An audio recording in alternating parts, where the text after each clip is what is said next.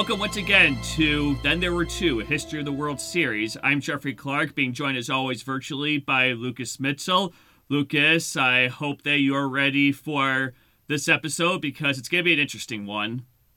Oh, it definitely is because there was, I mean, not to say that there isn't legwork that's required with this, but there was a little bit more legwork required with this episode compared to 99% of our other episodes. Okay, so today we are going to talk about the 1904 World Series. What happened in the 1904 World Series? Well, nothing, because there was no 1904 World Series, and it happened for no good reason. And the reasoning given was so shady and so not based in any logical reality that even the fans of 1904 could see what was going on. It all happened because the pennant winners in the National League the New York Giants had an owner named John Brush and a manager named John McGraw, and they were still referring to the American League as a minor league. So the bad blood between the National and American leagues was not quite finished at this time.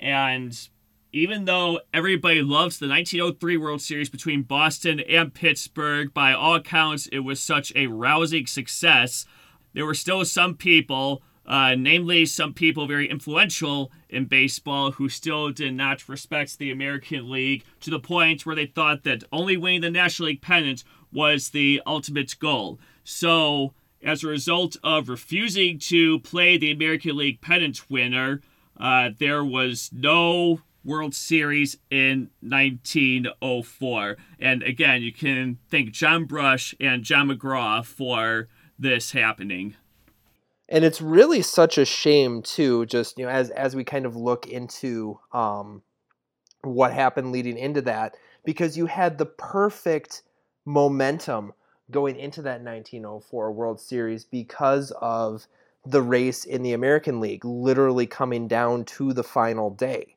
You have uh, Yankee pitcher Jack Chesbro who completed 48 of his 51 starts this year, won 41 games, which is just staggering in its own right.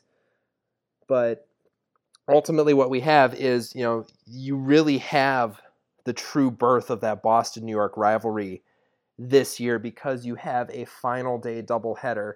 Boston had a half game lead going into that second day doubleheader, and they ended up losing it. Um, Jack Chesbro was dueling with Bill Dinneen, who we'll be talking about a little bit later today.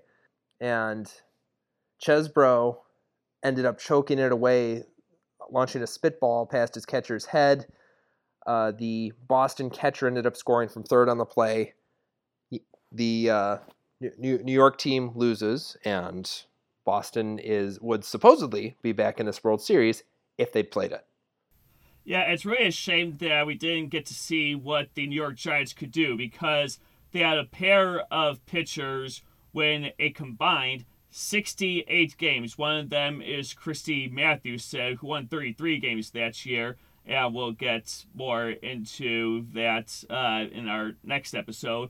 And then another pitcher by the name of Joe McGinnity was responsible for 35 of the wins. And again, it's just a, a shame that the Giants, or at least the players, or at least the people in charge of the Giants, refused to meet in this. But, you know, what are you to do? I would, however, like to read some of an open letter to baseball fans that John McGraw wrote in response to, I guess, the public outcry that there wasn't going to be a World Series uh, in 1904.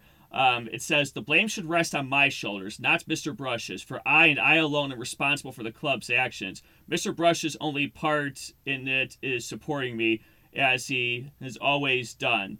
And it goes on to say if the National League should see fit to play postseason games on the same plane as championship games and surround them with the same protection safeguards for Square Sports championship games, then and not till then will I ever take part in them. We are here and here to stay. We will defend the pennant in 1905 and hope to for many years. We are willing to be judged by our patrons and the supporters of honest sport. But he claims that the player supported his decisions, but it was a lie. One of them anonymously said, We had a chance at a good bit of money, but what can we do? We must obey orders, and there you are. one Giants player, Mike Donlin, said there was a sore bunch of ball players around the clubhouse when McGraw refused to stand for the postseason games. So instead of a World Series, the New York Giants decided to play an exhibition at the Polo Grounds against the 1889 New York Giants, which is the last Giants club to win the pennant. Um, in late October, even though most players had gone home for the winter or done whatever, barnstorming, just gone to wherever it was warm, uh, there was still hope for a World Series. John Brush sent a letter to National League President Harry Pulliam agreeing to let the Giants play a World Series against Boston the next spring if certain conditions were met. And long story short, the offer came too late for the 1904 season.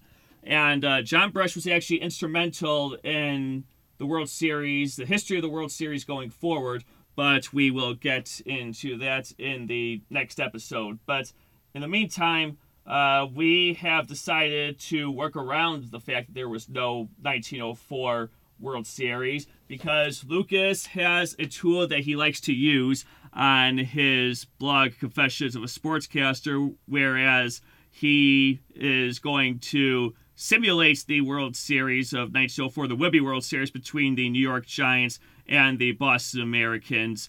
And just tell me a little bit about this, Lucas, about what it is you're doing. Okay, so I had actually done this about three years ago. Actually, almost three years ago to the day, which is really kind of weird. Um, three years ago, because a, a, lot of what I do with the um, the simulator, it's uh, What If Sports, where they have pretty much every historical champion from the four major North American leagues, plus college football and college basketball. Now we've done on 90s Youth Life, we've gone back and done a few kind of simulated tournaments. You know, we did the um, 1994 postseason that didn't happen. I look forward to that episode in a couple of years, by the way. Um, we also did during, like, right after the pandemic hit and we were looking for something to do, we did a 90s NBA tournament. And then we wanted to do a big 90s March Madness style tournament as well, and that got foiled by the uh, significant lack of teams that were available, which is really just a darn shame. But anyway, so what this has is I can go through back through every baseball team and a lot of these going back into the 19th century too like i'm pretty sure i could go back and i could play with the original um, cincinnati reds red stockings franchise from way back in you know the the the OG era. But it you know it does go back into World Series time. So it's not I mean it it works for what we need in that I can set up starting lineups and starting pitcher for each game and then the computer just kind of goes from there. So I have zero control over what happened once I actually clicked the play game button and for full disclosure, I did not mess with the starting lineups in any capacity. I figured that, you know, I'm not familiar enough to know exactly what strategy, you know, John McGraw, for example, would have uh, done with his Giants ball club to be able to tweak starting lineups and batting order. So what the simulator gave me is what we got. And so I did a best of nine simulation. We did the same 3 4 2 format that was used in the 1903 series, just based on this wasn't really formally codified at this point, but given the precedent that was set the year before, it seems like it makes sense to play it as if it were that. Now, when I did this three years ago, um, I simulated this because I wanted to do a tournament with every World Series champion and make sure that I could have representatives from every major league franchise. And so I went through and I did the 1904 World Series three years ago. Now, I did not save box scores or anything. I just did a quick, okay, click simulator, record the score, record the pitchers of record, done. And I'm not sure how I would have felt about this because the uh, Boston Americans literally t- took a 4 0 series lead on the Giants, and then it all went to hell. The Giants reverse swept them. Okay. well, we'll get into all that. I should mention as a disclaimer for this, the simulator Lucas has, and he has told me this, is that uh, one flaw is that they tend to go based on recent baseball strategies as far as substitutions and things like that. And 1904 bullpens were not really used. You had guys throwing so many innings by today's standards. Um, again, bullpens were not really used because that's just the way it was at that point. I mean, the workhorse era was definitely here and continued for way after this. So the one spoiler I will make with this is that I do think with this, the simulator did a good job of keeping this in the workhorse era. Now, did was there some degree of bullpen usage? Yes, but not as much as you would think. There were over the course of the series, the two teams combined to use 11 pitchers. So, all right, on that, let us go into the 1904 series that never was between the defending world champion Boston Americans and the first new team to the Fall Classic, the New York Giants. So, Lucas, I'm going to sit back, take it away. Sit back, relax, strap it down. So we begin with game one. Uh, based on the Giants' superior record, I gave them home field advantage. So games one through three would be at the Polo Grounds, and then, if necessary, games eight and nine would be there as well. Four through seven would be in Boston. So in game one, you have the Americans getting out. They score two runs in the first, tack on two more in the second, including a uh, home run by catcher Lou Criger. Uh, the Giants get one back in the bottom half of the second, but Cy Young is able to pretty much slam the door shut the rest of the way. Uh, game one goes to the Boston Americans by a final score of four to one, despite four errors by their defense, which you know kind of carrying on from the theme in 1903. You know, you looked at the box scores and there were a lot of errors that continued into 1904. Uh, Cy Young went the distance, allowed just one run on three hits one walk, one strikeout through 103 pitches in the victory. Over on the other side, Christy Mathewson went the distance for the Giants, gave up four runs on eight hits, walked two, struck out one. The big blow being that uh, home run leading off the top of the second. All right, so we got game one there. By the way, I should mention this. I'm looking at the Americans lineup for 1904, the regular starting lineup and they are all between the ages of 28 and 34. So you've got a very veteran based Boston Americans team in the starting lineup. Compare that to the Giants, where they have a couple of guys in their mid 20s. So for the most part, uh, I mean, I mean, they're still veteran laden for the most part, but very veteran laden for the Americans here. Mm-hmm. And Cy Young is 37 and definitely doesn't look it after game one. So we move on to game two. We go down in the uh, rotation. Bill Dinneen getting the start in game two for the Americans, going up against Joe McGinnity. And it is actually the Giants who get things going early. McGinnity helping his own cause hits a two run double in the bottom of the second to get the Giants their first lead of the series. The Americans get those runs back right away in the top of the third. Uh, Criger doubling home a run for Boston in the fourth. That gives them the lead. They hold on and win three to two. Bill Dinneen going the distance, two runs on six hits, couple walks, couple strikeouts, throws 110 pitches for the complete game. Uh, McGinnity in the loss gave up three runs, only one of them earned on nine hits, two walks, one strikeout. All right, so already we've got the Americans with the upper hand on the Giants. I mean, granted, it's best at nine, but still off to a fine start. Yeah, you have, I don't know if you want to call it early momentum from being called a minor league in this alternate universe. I don't know. And then it continues into the. Um, into game three, our final one at the Polo Grounds before we uh, switch venues. And Boston goes ahead and grabs three right away in the top of the first off of Dummy Taylor, who got the start for the Giants in this one. Uh, we had a two base error, just two batters into the game, and that just kind of ruins everything as Boston gets out to an early 3 0 lead. for Jesse Tannehill before he even takes the mound.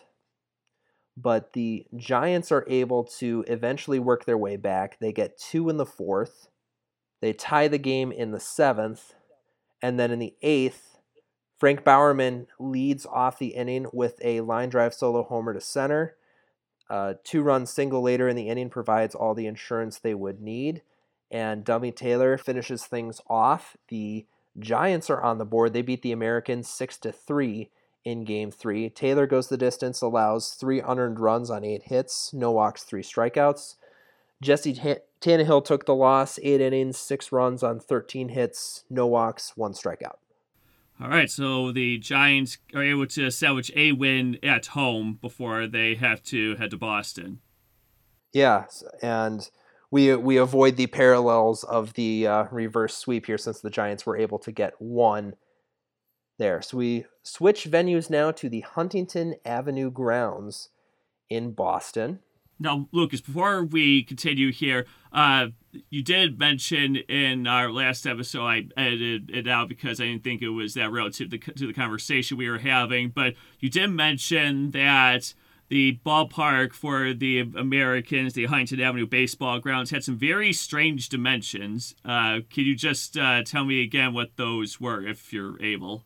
Yeah, yeah, for sure. So, and what's nice with What If Sports is it actually gives you the dimensions of the entire ballpark, and you know th- this is kind of the fun of the era of you're building ballparks in neighborhoods, and so you have to get everything to kind of conform to fit.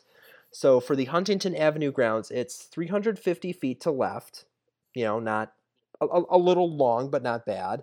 Uh, 440 to the alley and left center, 530 to straightaway center 329 to the alley and right, and 280 down the right field line. And you also mentioned in the last episode that Barry Bonds would have had way more home runs had he played in that era in his uh, early 2000s, mid 2000s self. But I digress. And I also said in the last episode, in the conversation I cut out, that I might have had a better chance at hitting home runs if I was a power hitter, which I was not when I played. But I digress. Fair enough. So we move on to game four from the Huntington Avenue grounds that we just talked about. Uh, the Giants got off to the early lead in the second, got an RBI single to grab the lead there. Giants tacked on three more in the fourth. Boston got one of those back in the bottom half of the inning, but then the Giants just poured it on, got two more in the fifth. That held up, although they did add an insurance run in the ninth. Um, and it, it's fun looking back through the um, play by play list here because what if sports will do like a plus minus system of like good play, outstanding play, terrible play. And there's on this final insurance run in the ninth, there's like a plus minus thing here. So we've got, um, let me double check my uh, rosters here. So it was Hobie Ferris, the second baseman for Boston must have made an outstanding play to field a ground ball, but made a bad throw to try to get the uh, second out of the inning at second base. And on that throwing error, uh, New York pitcher Christy Mathewson was able to score a run to help his own cause. The Giants ultimately win this game by a score of 7 to 1. The aforementioned Mathewson allowing just one run over the course of the game on just four hits. He did walk four and only struck out two, but did enough to limit the damage. Over on the other side, Cy Young taking the loss in this one. He gave up seven runs, six earned on 12 hits, couple walks, one strikeout through 128 pitches in this game. Very insane. But now we are deadlocked at 2 2. In most cases, we would say it's now a best of three series, but in this case, it's a best of five series. Best of five. And interestingly enough, here too, with the way the series is structured, it's New York now technically has home field advantage with this best of five because the next three are at the Huntington Avenue grounds.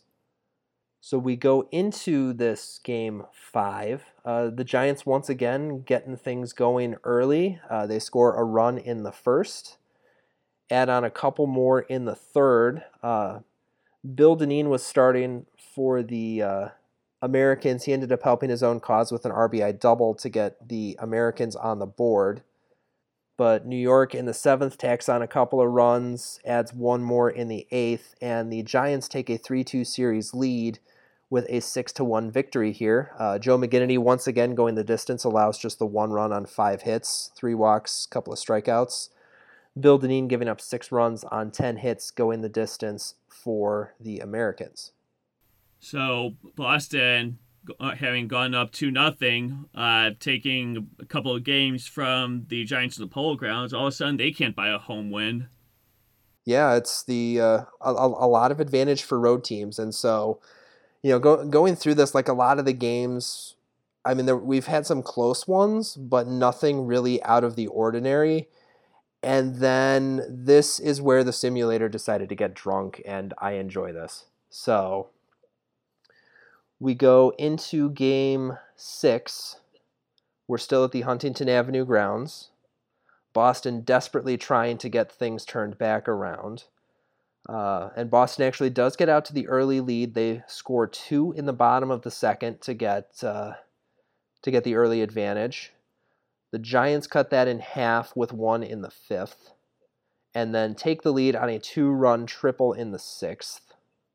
That three to two lead holds up until the bottom of the ninth when Buck Freeman hits a two-out RBI single, ties the game. We end up going to extras in the top of the 11th, we have uh, Boston pitcher Jesse Tannehill has come in in relief, and he boots a routine grounder that allows a run to score. Uh, have another error later in the inning, and then that ends up allowing a couple more runs to score. So the Giants are leading six to three going into the bottom of the 11th. Hold up, Boston isn't done because you have a botched routine fly ball with two outs in the bottom of the 11th that keeps things alive. Back to back singles keep the carousel going first and third, so Boston's able to get it, cut it to one. But Candy Lachance flies out to left center to end the game. Giants win game six by a score of six to five. Boston scoring five runs on 18 hits in this game, by the way. Very interesting and also interesting and I, am pretty sure the simulator would not account for this even though it was typical of the era. I'm surprised that this game was not called on account of darkness so i'm glad they were able to squeeze it in right before the sun went down because we're talking about the era where night baseball is considered an impossibility at this point pretend lights either that or they uh, you know suspended due to darkness and picked it up the next day one of the two well, what happened, uh, as we'll find out in a few episodes uh, coming up here, is that if a game was uh, at a tie and it was called because of darkness, I believe what would happen was they would just play the whole game over. So uh, I I'm pretty sure this game would not count. And again, I think that's that was something that was typical of the era. But again, I digress. I know I'm saying that a lot, but that's okay. That's okay. So we th- this was our first game that involved bullpens. Uh, Dummy Taylor for the Giants ended up going eight and two thirds. He gave up three runs on 14 hits with one walk, no strikeouts. He finishes with a no decision. Billy Milligan ends up coming in and getting the. Uh, he comes in after the game is tied, gets the final out to uh, send it to extras. Uh, Joe McGinnity ends up coming in in relief and records the final out in the bottom of the 10th. And then you have the Giants taking the lead. Christy Mathewson comes on, throws 19 pitches in the 11th inning to record the save. Which, yes, I know the uh, save was technically not a thing yet, but screw it. We're giving Christy Mathewson a save. Sure, why not? You know, it's uh, it's an old thing. We can do what we want. Yeah, it's not accurate as far as baseball history, but you know, this is our podcast. We do as we please. It's our podcast. It's my time machine. I do what I want. Yeah. All right. So what's next? We've got some very happy people go, uh, in New York right now. Very much so. As we go into um, game seven at the Huntington Avenue grounds, the New York Giants have a chance to clinch it on the road. And if they don't, they've got a couple chances to uh, clinch back at home. So not uh, not necessarily the worst thing in the world. And so we go through this one. Uh, the Giants take the early lead. Uh, another error, go figure, ends up leading to a run in the top of the second. So the Giants hold on to that 1 nothing lead for a while. They end up scoring a run off of a leadoff walk, ground out, ground out, uh, misplayed ball for an error. The fourth one of of the game for the Americans at this point. This is in the top of the sixth, and the Giants now lead two to nothing. Uh, the Americans get one run back in the bottom of the eighth to cut it to one. Billy Milligan comes on for the Giants in the bottom of the ninth to try to close it out. But two errors within the first three batters ends up resulting in tying the game. Another error gives the Americans the bases loaded with nobody out.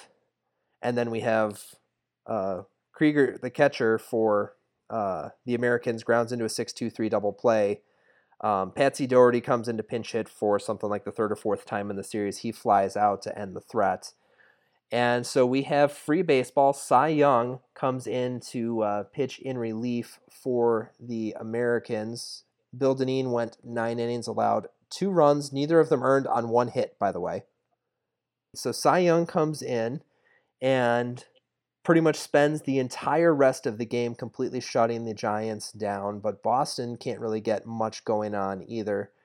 Uh, they leave the bases loaded in the 13th. They leave a couple guys on in the 14th.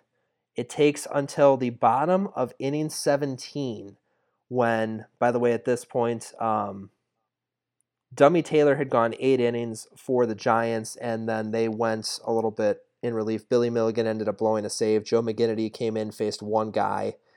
A couple innings from Christy Mathewson, three from Red Ames. Hooks Wiltse is in in the uh, comes in in the 16th or in the 15th rather. Gets two um, donuts on the board, and then in the 17th issues two straight walks, and then uh, Great Britain's own Hobie Ferris hits a walk-off single in the bottom of inning number 17. The Boston Americans beat the New York Giants 3 to 2 and stay alive.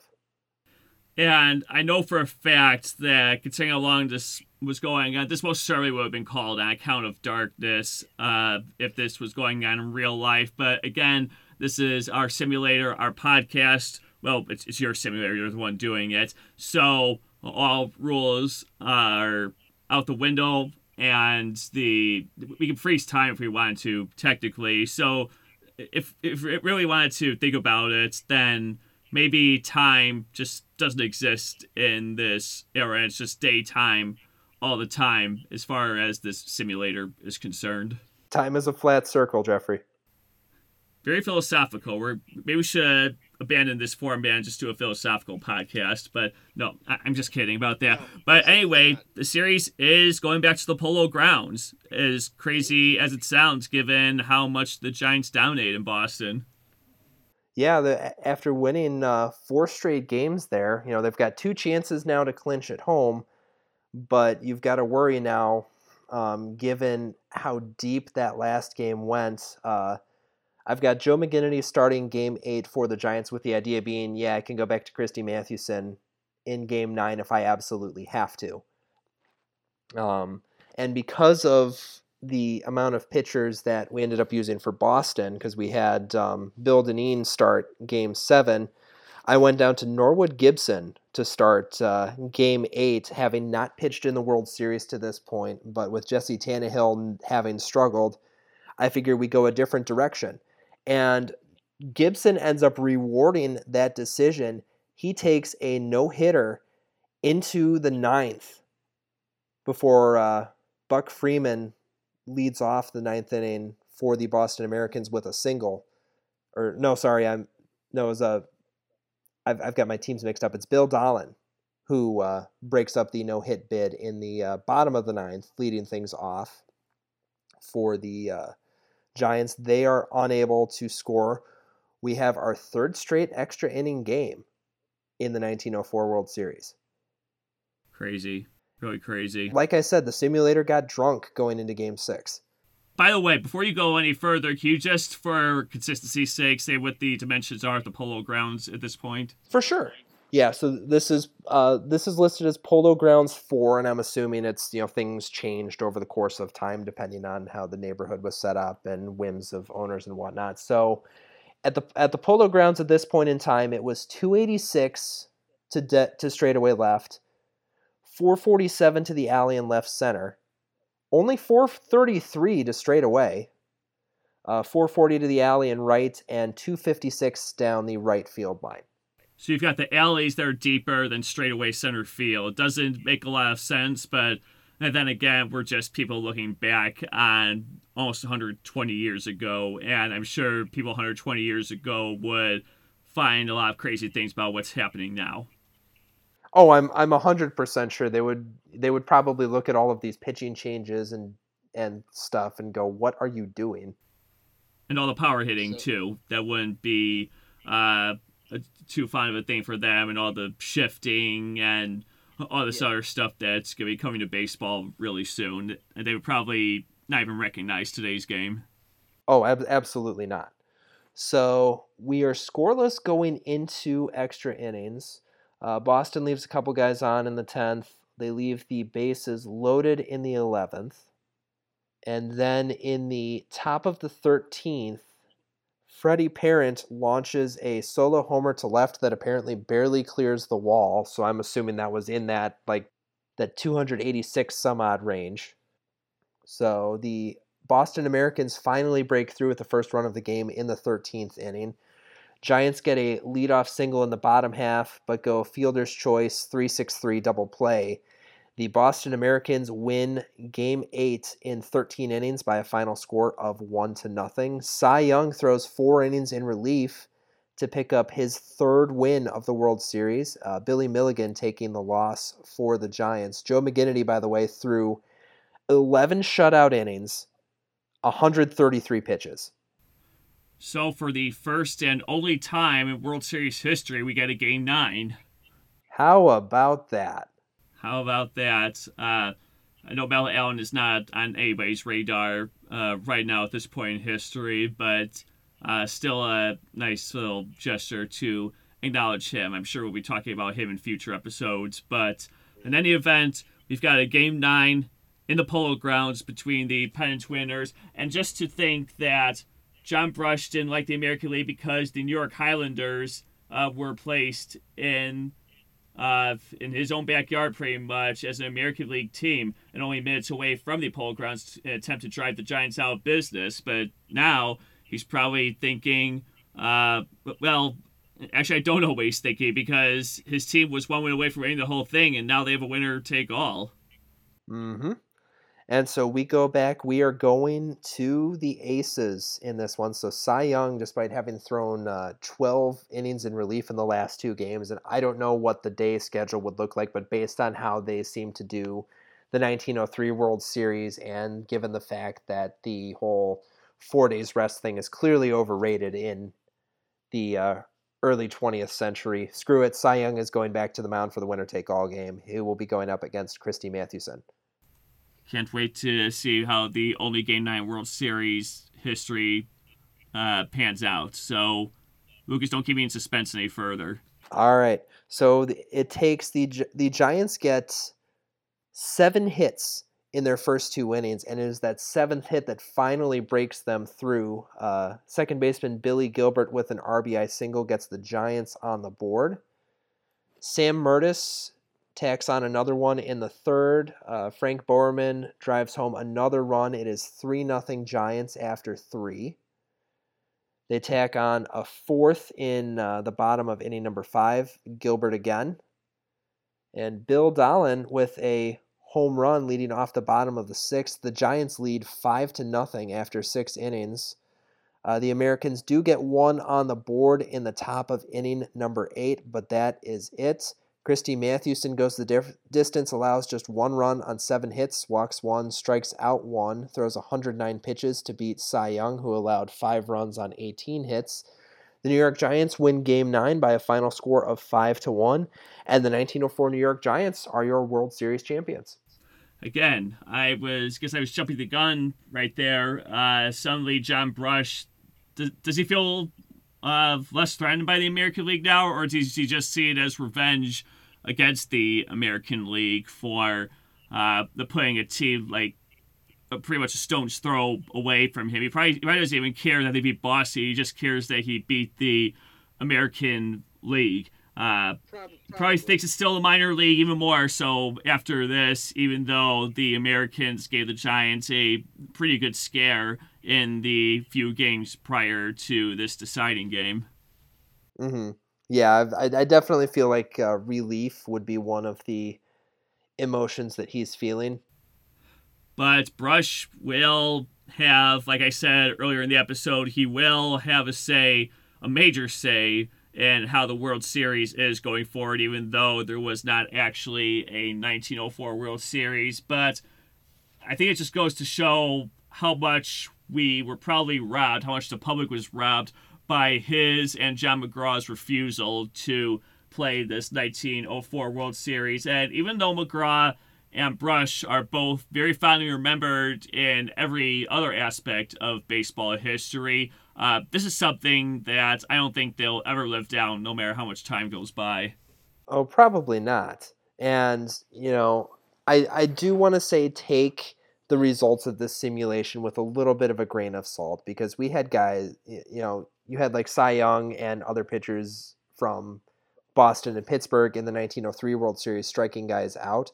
There were a combined 23 strikeouts over nine games, according to the simulator here, uh, by contrast, 46 walks. So take this with a little bit of a grain of salt, to be fair.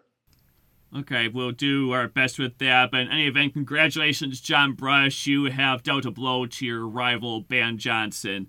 And you should celebrate with cigars or brandy or whatever it is you happens to celebrate with uh, at that time. But that is it for our simulating 1904 World Series. Next time, we will go back to actual baseball being played, the 1905 World Series. Like I said before, one of the major characters in this episode will play, in fact, a, a couple of people in this episode who are major players here will be major players in this next episode as well, both on and off the field. So until then, make sure you subscribe to us. Make sure you like us on Facebook and follow us on Twitter. For Lucas Mitchell, I'm Jeffrey Clark. Thank you so much for listening, and we will see you next time.